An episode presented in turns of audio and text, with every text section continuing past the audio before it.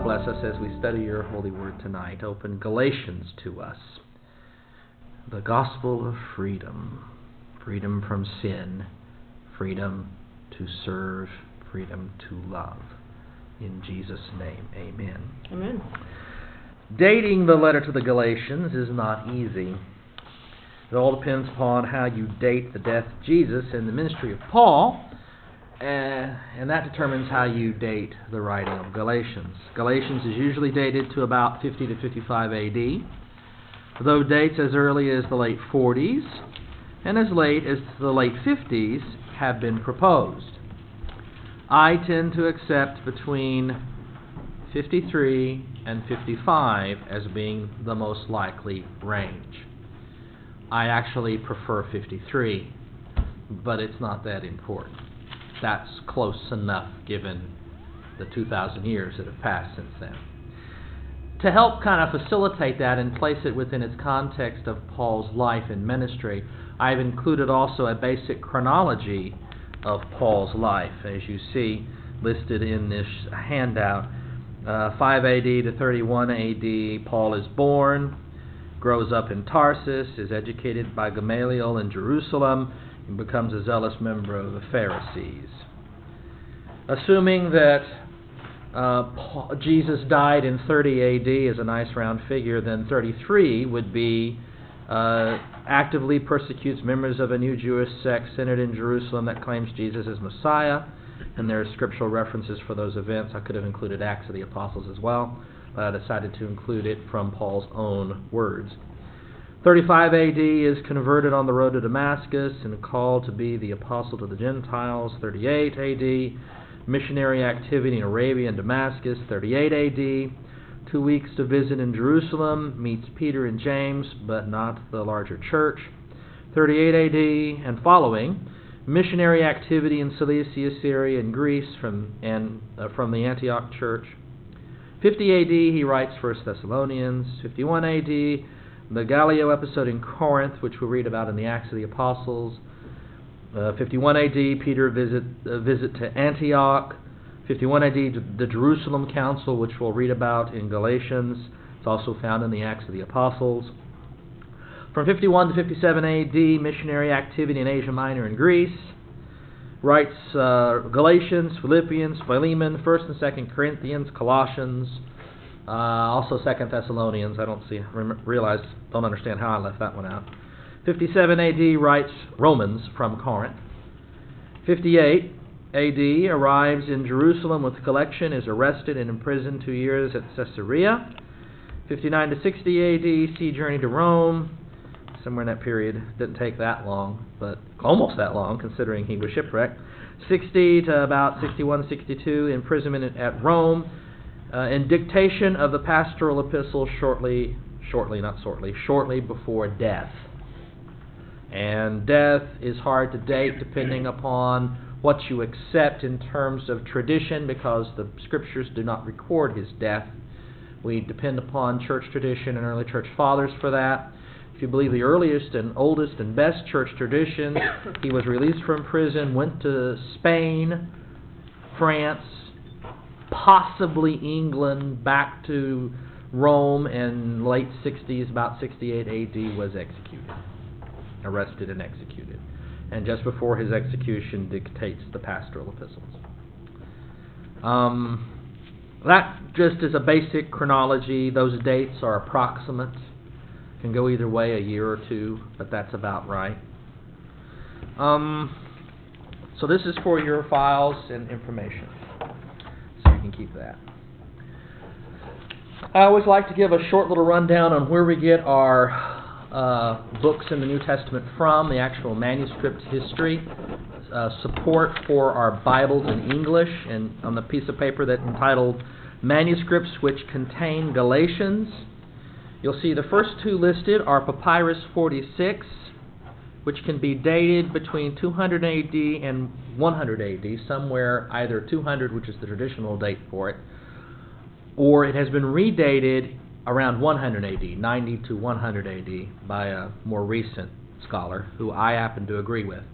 I think Papyrus 46 dates to sometime in the late 90s or around 100. And it contains most of Paul's letters, but it's fragmented because critters have eaten off the sides and portions of each page. As a result, Galatians that it contains, you see listed here the verses. For example, at chapter 1, verses 1 through 8, chapter 1, verses 10 through chapter 2, verse 9, and 12 through 21, chapter 3, 2 through 29, chapter 4, 2 through 18, and verse 20 through chapter 5, verse 17. 5 verse 20 through 6 verse 8 and 10 through 18. So, you know, the vast majority of the verses in Galatians are found in Papyrus 46. And if Dr. Kim's redating of it is correct, then it dates to just a few decades after the writing of Galatians in 53. So that's really good. That's really very good in terms of of of a manuscript resource. It's probably only four or five copy generations removed from the autograph, at most, if it's that early. And that's really good. Papyrus 51, which dates around 400 AD, contains a, tiny percentage, tiny portion, just a few verses uh, from chapter 1 of, of Galatians.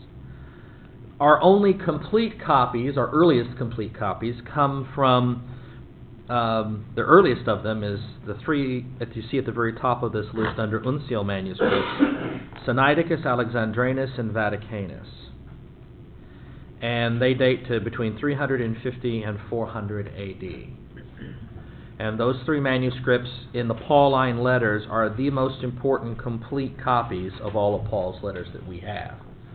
And when you put those three together with Papyrus 46, you have basically what most modern translations depend upon in translating Paul's letters into English. They use essentially an edited version, uh, te- um, critically edited together version that is based upon Papyrus 46, Papyrus 51, Sinaiticus Alexandrinus, and Vaticanus. But not just those, but you see there's a whole lot more here that are included. All of these are contain Galatians in full. And some of them are really interesting because they're diglots. A diglot is a dual language copy. So it'll contain it in Greek. Usually it's in Greek on one page and Latin on the other, and it follows parallel. But some diglots are actually written like interlinear, so you'll have the Greek line and the Latin line above it translating the hmm. Greek line. And there's one of those. It's uh, uh, Uncial G, which dates to the 800s AD, and it's a Greek Latin diglot interlinear. And it also is an interesting manuscript because it is one of the few that actually has a divi- it's divided into the letters, and there's at the very end of it, it contains the title to the Laodiceans, but there's no actual letter. It just has it at the end, like if it were to continue, it would actually contain the letter to the Laodiceans. Wow. Mm-hmm. So that's um, that's Uncial G, and it's an important one for that reason and for several others. These Greek Latin diglots are helpful because you can then it helps you to to translate, especially if there's any question as to meaning. You'll see that earlier on you have a text called the Alexandrian text, Later on, you have a text called the Byzantine text. Those are families of manuscripts. The earlier manuscripts are what most modern translations are based upon, including uh, the New American Standard Version, the New Revised Standard, the NIV. They're all based upon uh, those uh, on the earlier ones. Later manuscripts are based upon, I mean, the later manuscripts, the Byzantine manuscripts that exist, are what the King James is based upon, pretty much. The base for our modern Bibles, and I include the King James as a modern translation because it's been translated within the last 400 years since the invention of movable, movable type. Our m- Bibles are based upon these manuscripts. Most m- really modern translations within the last century are based upon the earliest extant, earliest existing. And the older manuscripts, they only had access to these later ones that dated to the 900s and the 800s, and even ones that aren't listed here, the thousands, the 1200s, the 1300s. They had these later manuscripts and they used them in the translation of the King James. So sometimes when you run across a difference between the King James and, let us say, the NAS or the NRSV or the NIV. Sometimes it's a translation difference due to the choice of the editor in terms of what he thinks or she mm-hmm. thinks the translation ought to be into modern English, but sometimes it's due to textual differences because the NRSV is based upon manuscripts that date between 50 and 300 years after the writing of the letters of Paul.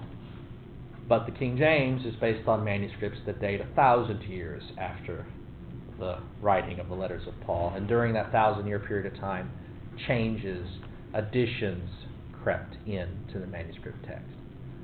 So keep that in mind when you're reading various translations, that sometimes the differences are due to choices of meanings of words that have changed over the centuries in English. Sometimes it's due to the fact that we understand the languages better today than we did then. We, the understanding of Greek and Hebrew in the 21st century is superior to the understanding of Greek and Hebrew in the 1600s. And then, but the most obvious reason is because you have different textual bases for uh, it, from which you're doing your translating, and that will make some differences. But they are tiny differences. As we looked at in the past, the differences between manuscripts that date from 1000 AD and manuscripts that date from 350 AD are very minimal. And none of those differences affect doctrine or the faith of the church. It's usually the difference between did it say Lord Jesus Christ or simply Jesus Christ. Mm-hmm. okay. So that's the manuscripts which contain Galatians handout. The most important of the handouts, however, is the basic outline of Galatians, and it would probably be helpful to have this in front of us or nearby or refer to it from time to time as we are re- reading our way through Galatians. This is a basic outline that I've put together that takes us through Galatians. You'll see I've broken it down into an introduction, chapter 1, verses 1 through 9, justification by faith defended, which is, you know, Paul's gospel message, which is chapter 1, verse 10 through chapter 2, verse 21.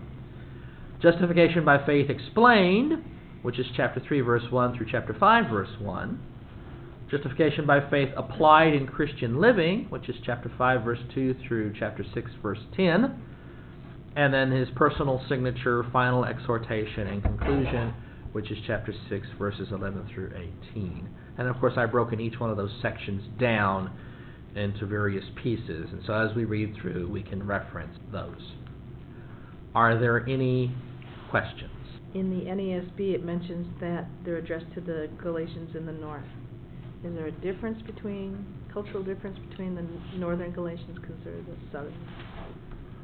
Galatia was a region of Asia Minor, modern day Turkey. And as to which region Galatians was written, we really do not know. It is often concluded that it was the northern Galatian region because church tradition tends to say that that was the area where Paul more than likely originally um, evangelized Galatia. But it didn't necessarily need to be that way, and there seems to be strong indication that he evangelized both north and south. As MacArthur says, because neither Acts nor Galatians mentions any cities or people from northern Galatia, Hmm. it is reasonable to believe that Paul addressed this epistle to churches located in the southern part. It varies on opinion. We do not know. He doesn't mention any churches in the su- in the cities in the southern region. All he does is mention the churches of Galatia themselves. And from a political sense, Galatia came to describe the entire Roman province, not merely the region inhabited by the ethnic Galatians. Right. The Galatian ethnicity tended to reside in the northern portion of the region. But that actually was the name for the entire region, not just the people of Galatia. The Galatian people. The Galatian people, interestingly enough, are Scythians.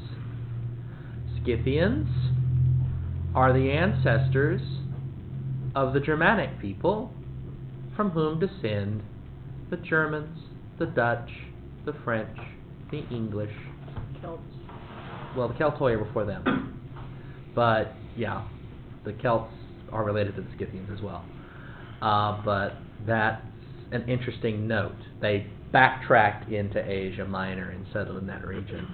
So we're mm-hmm. talking about people who essentially are ethnically related to most of us here, except for you, Vernon. Your ancestors were in the Indus, Indus Valley region for the most part, that and Africa. Mm-hmm. Okay. Any other questions? Don't want to belabor the textual issues. If any come up when we're reading through it, we'll take a look at them. Galatians is remarkably preserved in the earliest manuscripts. It is well preserved in Papyrus 46. Its changes and its differences between the earliest manuscripts and the later manuscripts are fairly minor. There are no major problems in this textual transmission. So that's good news. That means that we can read through and be pretty pretty confident. I am pretty confident that what we are reading is what the apostle wrote almost completely. There are some places in the New Testament where there's a lot of question as to whether or not the apostle wrote this or was a word here or there left out or added in or whatever in its transmission by hand through the centuries. But with Galatians, we've done a pretty good job, and that's true for most of the Pauline letters, a really good job of getting back as early as we can to the autographs themselves. All right? So, that's just for your reference and help build faith a little bit in realizing that we can get right back to what the apostle actually wrote. And that's important for the study of Scripture because if you know it's what the apostle wrote, then it's less the opinion of copyists and translators. All right. Any final questions before we begin?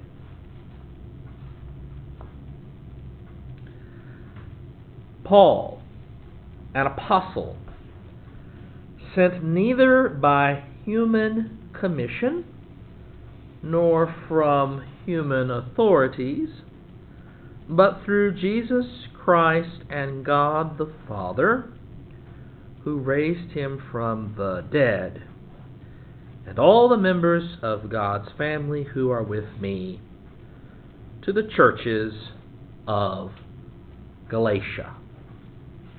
Verse 1 and the first part of verse 2 in your email is the from line. From Paul at apostle.com to churches at galatia.com. That is the from and to line in your email. From and to. Taking a look at this. Paul, an apostle. What is an apostle? directly taught by Christ, personally. That's actually a disciple. Yes, he's the leader of the church. Now, disciples and apostles are often the same thing, but not necessarily. Judas was a disciple. Was he an apostle? No, No, no, no, no, no. no, he hung himself before he had a chance. What is an apostle? One who's sent. One who is sent, a sent one. Apostle, apostolos, someone who is sent. He identifies himself as an apostle. Now, is he one of the twelve? No, no. Remember, Judas killed himself, so in the Acts of the Apostles, they drew lots and selected a replacement, Matthias, who turned out to be a dud because you don't hear anything about him after that in the Bible. And I like to say, and some people like to say, that while the disciples chose Matthias to replace Judas in the twelve, God chose Paul. Well, Jesus chose him, he chose the other eleven. Yes, exactly. Exactly. I, I tend to think that that's actually the case. God chose Paul, not Matthias. That's not Matthew, that's somebody different. Uh, for some reason, I thought it had a teaching part of it, but it doesn't. What does it say in uh, Webster's? It's uh, a Latin. It comes from um, the Greek apostolos, Uh huh. and it means uh, to send away, or one sent on a mission. Now, the apostles had teaching functions. They were the teachers of the church. Their job was to teach that which Jesus had taught them. Their job was to establish the church, communicate the gospel, and Paul identifies himself as an apostle. So, the apostles are not just the twelve that we find in the Gospels or the eleven. It's anyone who is sent. Sent by God, selected, chosen by Jesus, and sent, who has leadership and authority in the church. That That's means you're an apostle? an apo- I'm sorry? I said that means you're an apostle? In a sense, in a very loose sense, yes. In the sense that my ministry, in the ministry of all who are called to the representative ministry of the church, is an apostolic ministry, a ministry that is sent. The United Methodist Church practices an apostolic ministry in that our clergy are sent to the churches Not called. not called. In that respect, we're very apostolic. And there are other ways in which we're apostolic. That term has many meanings nowadays. But effectively speaking, biblically speaking, Paul uses the term both as an office of the church and as his own identity as one who is sent. And you see that right after the word apostolos. Sent neither from men, literally, anthropone, neither from men, nor through the agency of men, or man, but through Jesus Christ and God the Father who raised him from the dead. Now, throughout the study to the Corinthians, we discovered that it was important to read between the lines with Paul. Because he says things for a reason. He's not just throwing that out there. Why is he finding it important here after identifying himself as an apostle? He then says, Not sent from men, nor through the agency of man, but through Jesus Christ and God the Father who raised him from the dead. Why was it important for him to make that qualification? Establishes authority. Establish his authority. Why does he need to establish his authority when he founded the Galatian churches? They already recognized him as being their leader, their founding pastor. They had respect for him. They understood that he had preached to them the gospel of Jesus Christ. He founded them as their pastor. Why does he need to establish his authority in this way? Do we have the same problem with the false teachers in Galatia that we did in Galatians is the letter in which we find out most clearly that he was being charged with being untrustworthy, why he was being charged as being untrustworthy, and why these people were doing it. And it's the same people, in many cases, who were causing him trouble elsewhere. And as we will find out, it's fellow Christians, which is never fails. Mm-hmm. Now, so he's presenting, he's giving this qualification in defense of his identity as an apostle. And therefore, look at what he says. Not sent from men, nor through the agency of man. That tells you what they are saying about him. He didn't come from Jerusalem, so from the Jerusalem Council, so you can't believe, or the church in Jerusalem, so you can't believe him. That's one possibility, but actually, based upon what we know they say about him, it's the opposite. They they were saying about Paul, look, we sent him. We off yes, he's an apostle, but we authorized his ministry. We taught him everything he knows, and he he's not telling you everything that he's supposed to tell you. Since we are the source of his authority, we taught him and we sent him, we know what he should have preached. And if he didn't tell you people about circumcision, then he didn't do his job, and he did that for a reason trying to get your approval. All right. Because we know everything he knows, but he doesn't know everything we know. Essentially, Or yes. he's- He's not telling you everything he knows, he's trying to hide it. Trying to hide it to gain your approval. Because he doesn't think you'll convert if you guys got to give up some flesh. Telling people what they want to hear. That's what is being claimed about him. Look at it again.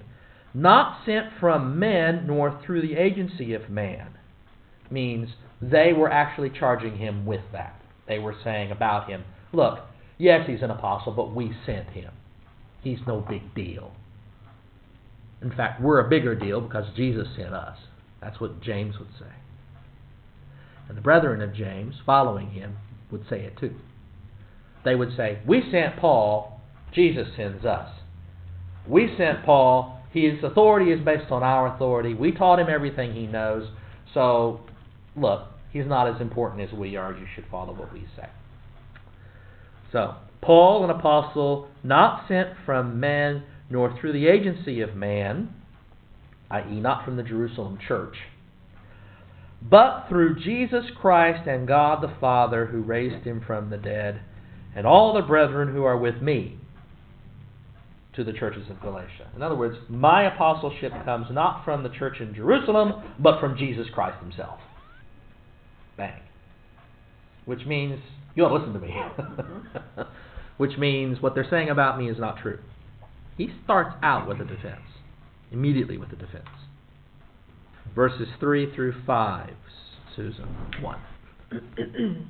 Grace to you and the peace from God our Father and the Lord Jesus Christ, who gave himself for our sins that he might rescue us from the present evil age in accord with the will of our God and Father, to whom be glory forever and ever.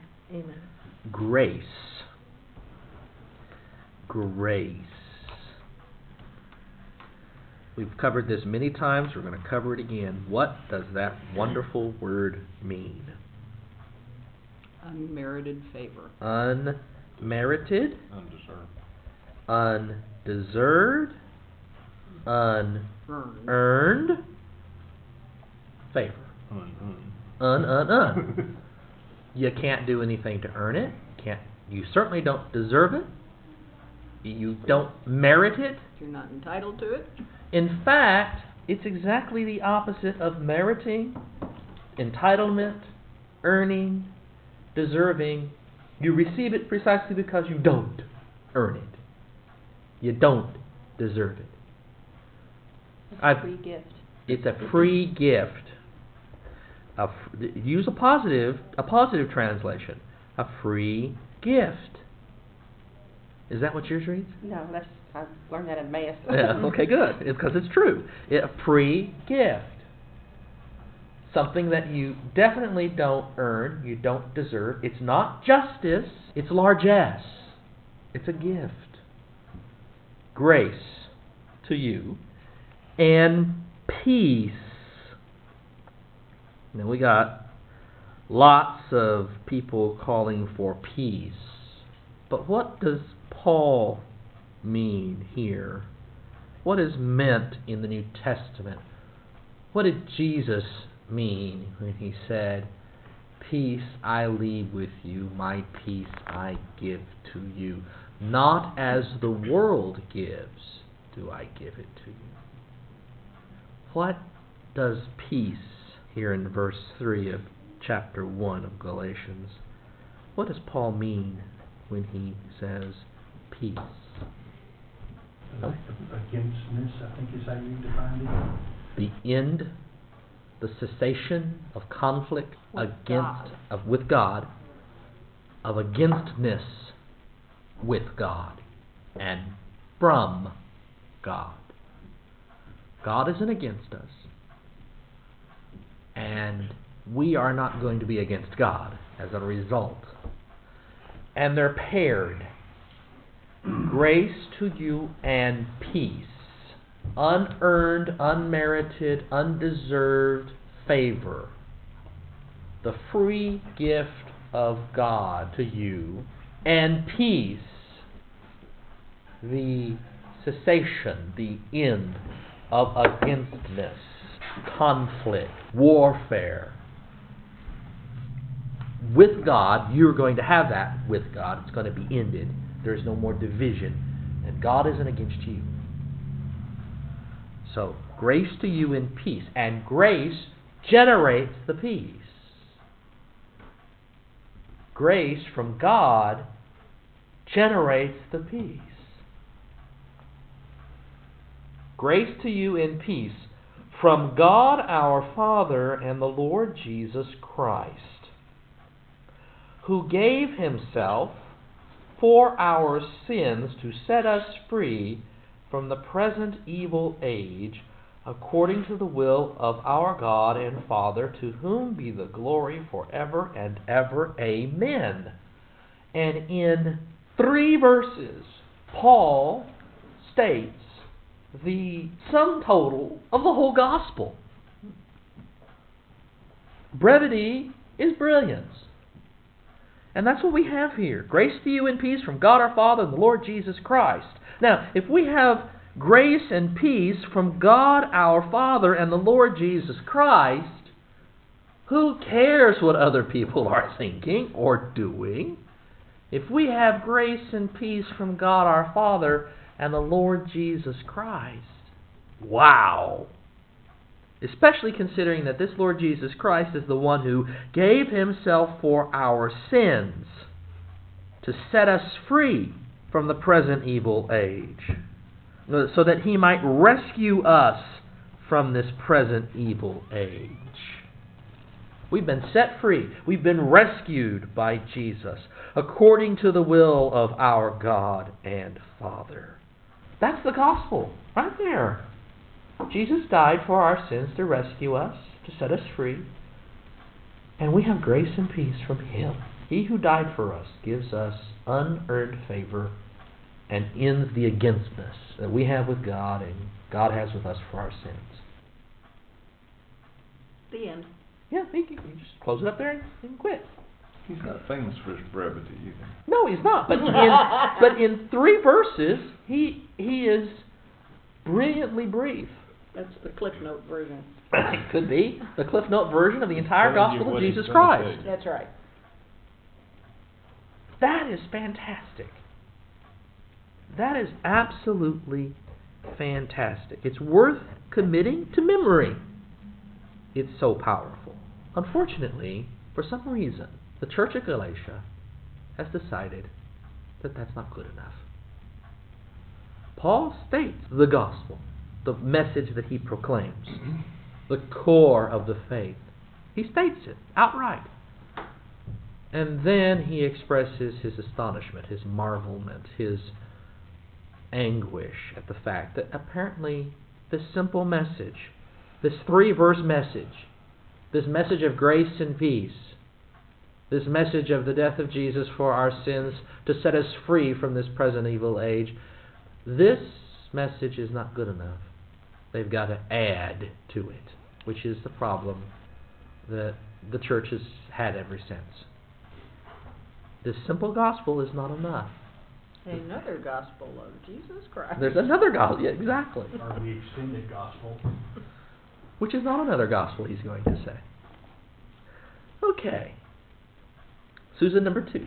Mm-hmm. Verses 6 through 6 and 7 to begin with. I'll have you finish the paragraph, but do 6 and 7 first.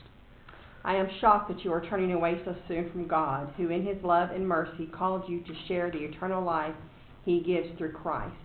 You are already following a different way that pretends to be the good news, but is not the good news at all. You are being fooled by those who twist and change the truth concerning Christ. Now, now I want you to read that again. read that again. Don't try to follow. I'm not trying to, yeah, just, just listen. Say that. Mother's Close, I want yet. everybody to close your eyes and just listen to what Susan number two reads. I am shocked that you are turning away so soon from God, who in his love and mercy called you to share the eternal life he gives through Christ. You are already following a different way that pretends to be the good news, but is not the good news at all. You are being fooled by those who twist and change the truth concerning Christ. It makes sense if you don't try to follow your. It makes a lot of sense on its own.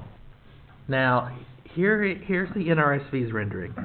I am astonished that you are so quickly deserting the one who called you in the grace of Christ and are turning to a different gospel. Not that there is another gospel, but there are some who are confusing you and want to pervert the gospel of Christ.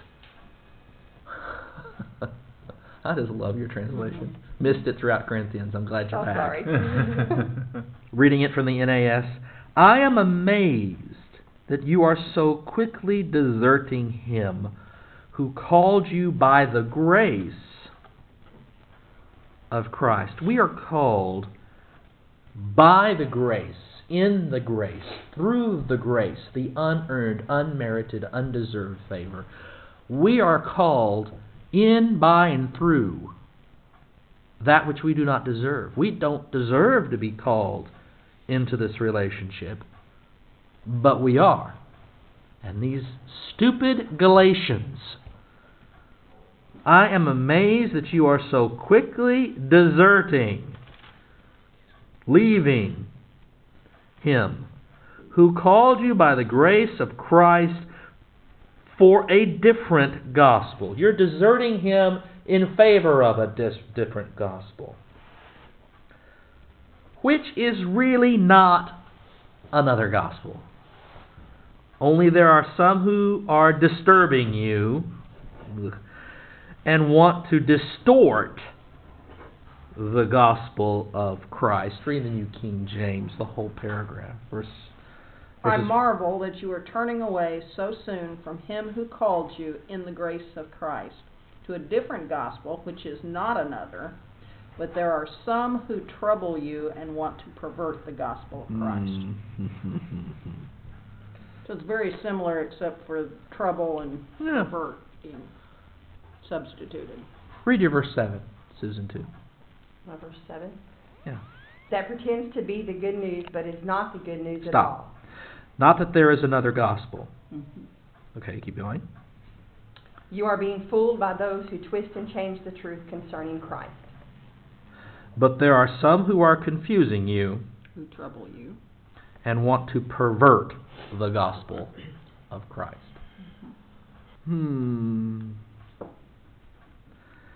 So they're coming in and they are twisting, distorting, perverting the gospel of Jesus. They're coming in and they're changing it, adjusting it, adding to it. For their own benefit? I mean, Hmm, I'm going to leave that one alone until we hit it because I think so. But that has shades of meaning to it. Depends on what you mean by benefit. See, do we hear the same thing in churches today? Oh, we hear it all the time. Dum, dum, dum, dum, dum, dum, Yes. dum, dum. Going through my head the whole time you're reading that. Yep. Another gospel of Jesus Christ. That's right. That's right. Not that there is First thing I thought another gospel. Not that there is another gospel. I mean, he says you're being distorted, you're le- being led astray by another gospel, another good news. But there isn't another good news. They're coming in and they're perverting the gospel of Jesus Christ. Now, are they talking about some of the other apostles, or are they talking about false? There are some who trouble you. Now, who the some who trouble you are, he has yet to say. Because in the, in, in Second Corinthians, he actually I- bad about some of the previous apostles. He identifies those who oppose him as being messengers of Satan. Yeah. He doesn't actually quite say it that way here, but he says something just as bad.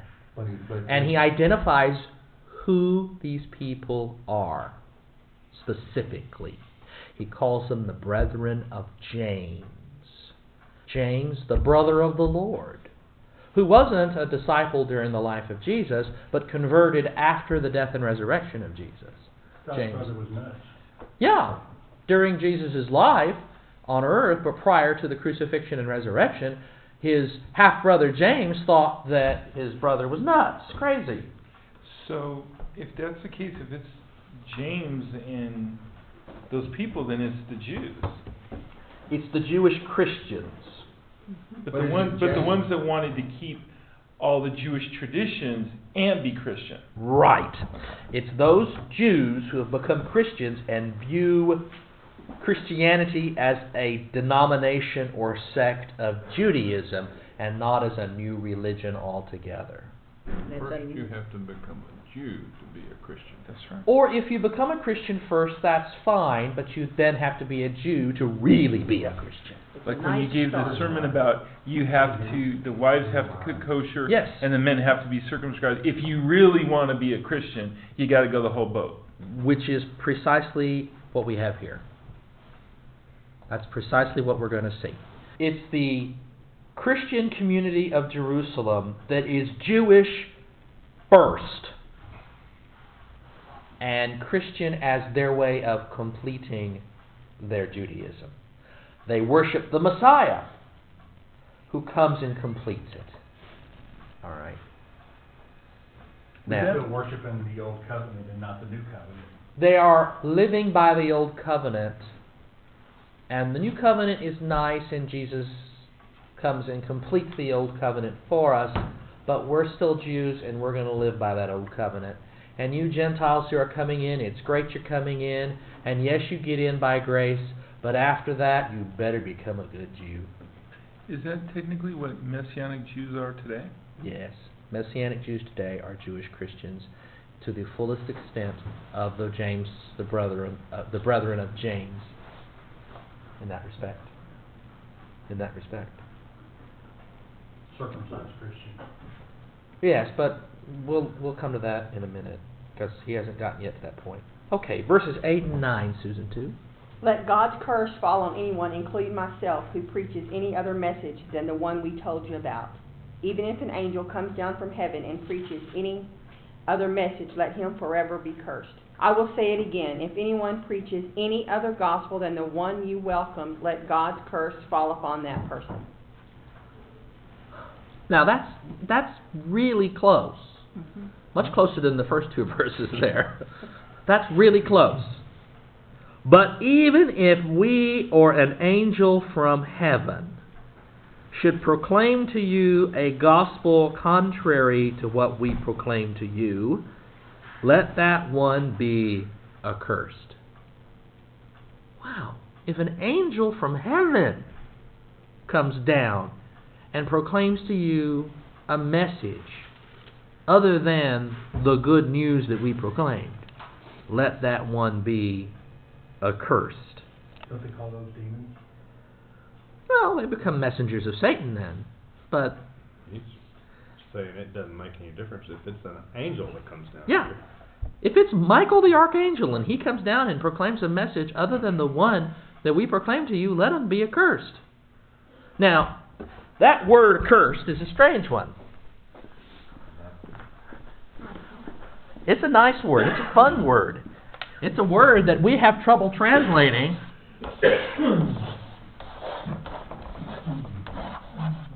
into English.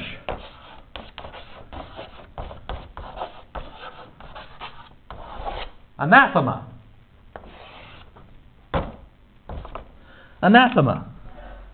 What does anathema mean? Accursed? Accursed. Yes, that's how. Against the theme. Uh, against the theme? That's actually not bad.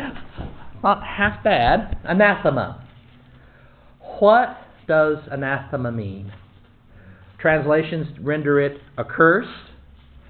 Yours was Which is laid up. I don't know which part are we talking about. verse 8. Let God's curse fall on anyone. Let God's curse fall on them. Mine says, let him be eternally condemned. Eternally condemned. Other renderings or translations? My uh, Strong said that which is laid up. That which is laid up. One that is cursed by ecclesiastical authority.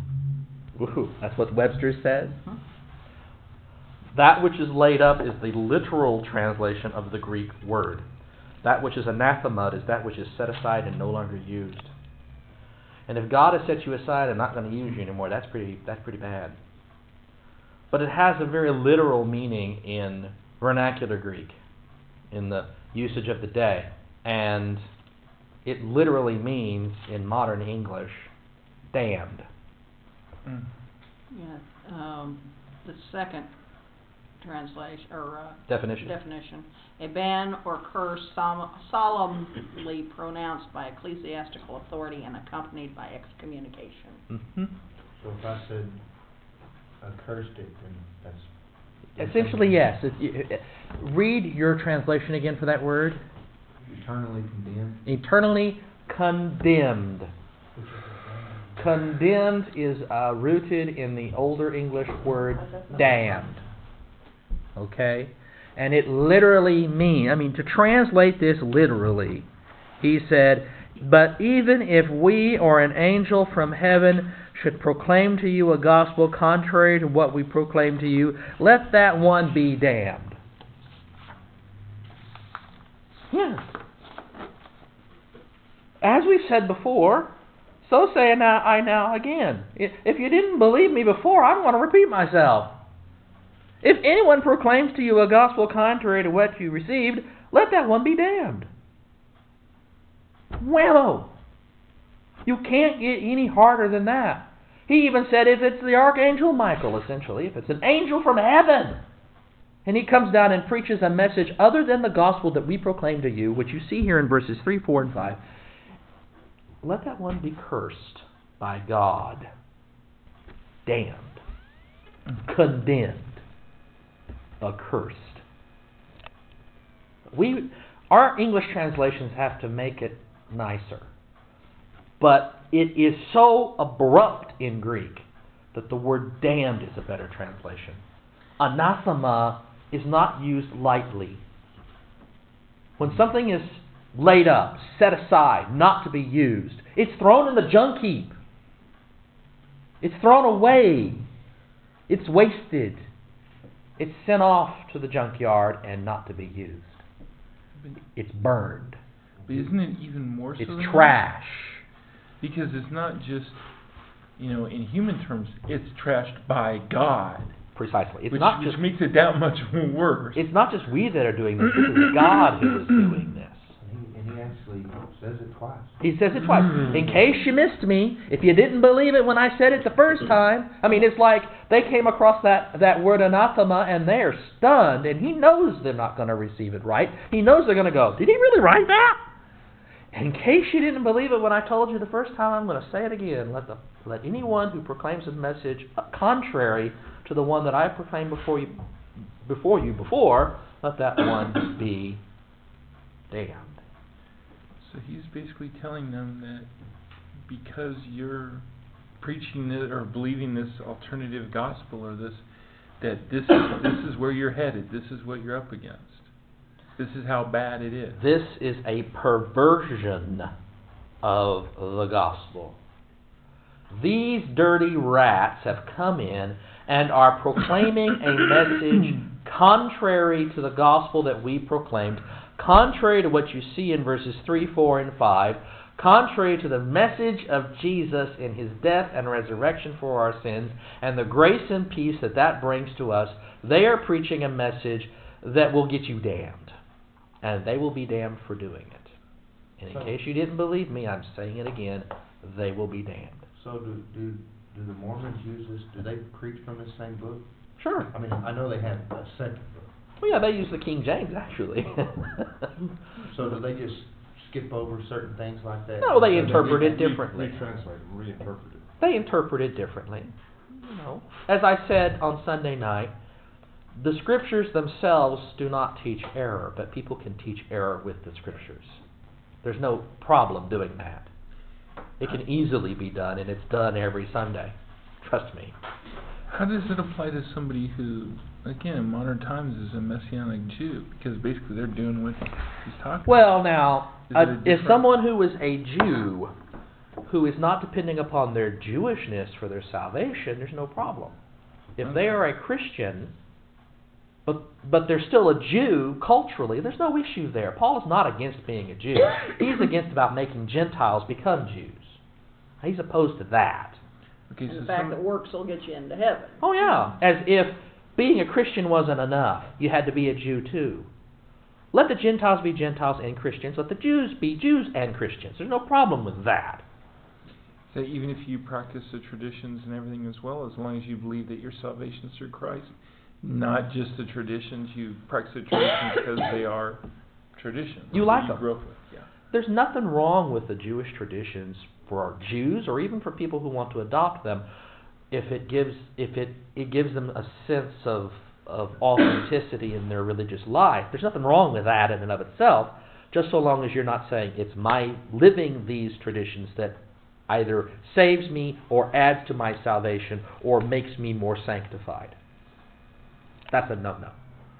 And that's what we're going to come up against here exactly. Because the Jewish Christians were saying to the Gentile Christians, You're saved. You're in. Good. That's great. We're happy to have you. Now, let's complete the job and make you into Jews. Let's complete your salvation. Let's make you perfect. Let's sanctify you via good works. And they define good works as keeping the law, becoming Jews, not eating pork, guys getting circumcised, women cooking kosher and making clothing from single threads, and not planting your fields with multiple kinds of seed, and making battlements on the top of your house to keep people from falling off if they're on your And roof. Not, not pushing buttons on elevators. Oh yeah, not pushing buttons on elevators on the Sabbath day. Keeping the Sabbath day.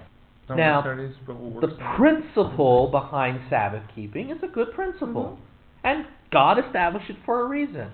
But it's when it takes over that Jesus had a problem with it. The Sabbath was made for man, not man for the Sabbath, he said. Mhm. And that is true for the entire law. That's when you can't pick up your baby and carry him out of the dining room, but you've got to ram the stroller through the crowded dining room. Jesus would have had a problem with the elevator then. Yeah. he would have. He would have said, push the button. but at any rate, let's look again at this paragraph because I want to get going because we. It's almost time to quit. Let's finish the paragraph again. I want to go back and reread it, and then we'll close it out for tonight because that's a good place to stop. I am astonished that you are so quickly deserting the one who called you in the grace, by the grace, through the grace of Christ, and are turning to a different gospel.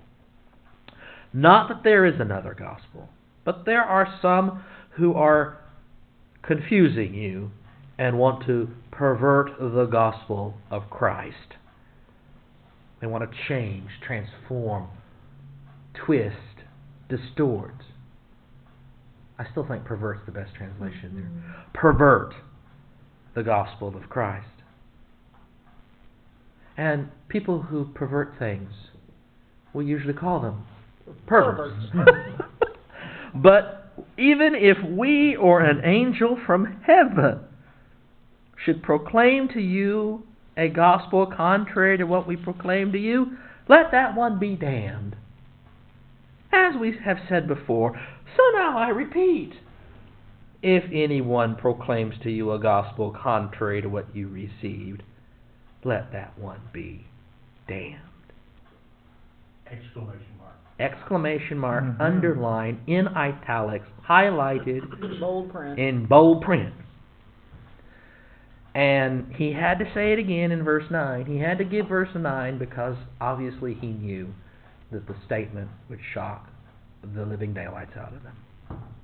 The people who've been coming along and perverting the gospel of Christ have been saying, Oh, this is the good stuff. This is the whole message that Paul, whom we sent, has not been giving you. We're giving it to you now. Here's the whole message, friends. Here's what you gotta do to really have it. And he is saying, uh uh-uh, they're perverts. They're perverting the gospel of Christ. And they're going to be cursed. God is going to get them. They're damned. They are going to be thrown on the trash heap of eternity.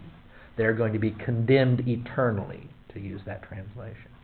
He says it outright in saying anathema. That's tough, friends. It's as tough as Corinthians. Second Corinthians rendering. That's tough. And he means it.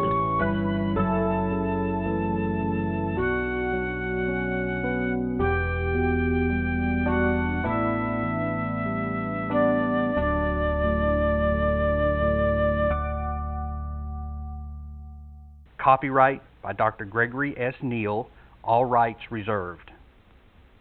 Visit us on the web at www.revneal.org. That's www.revneal.org. This program was produced by Dr. Greg Neal.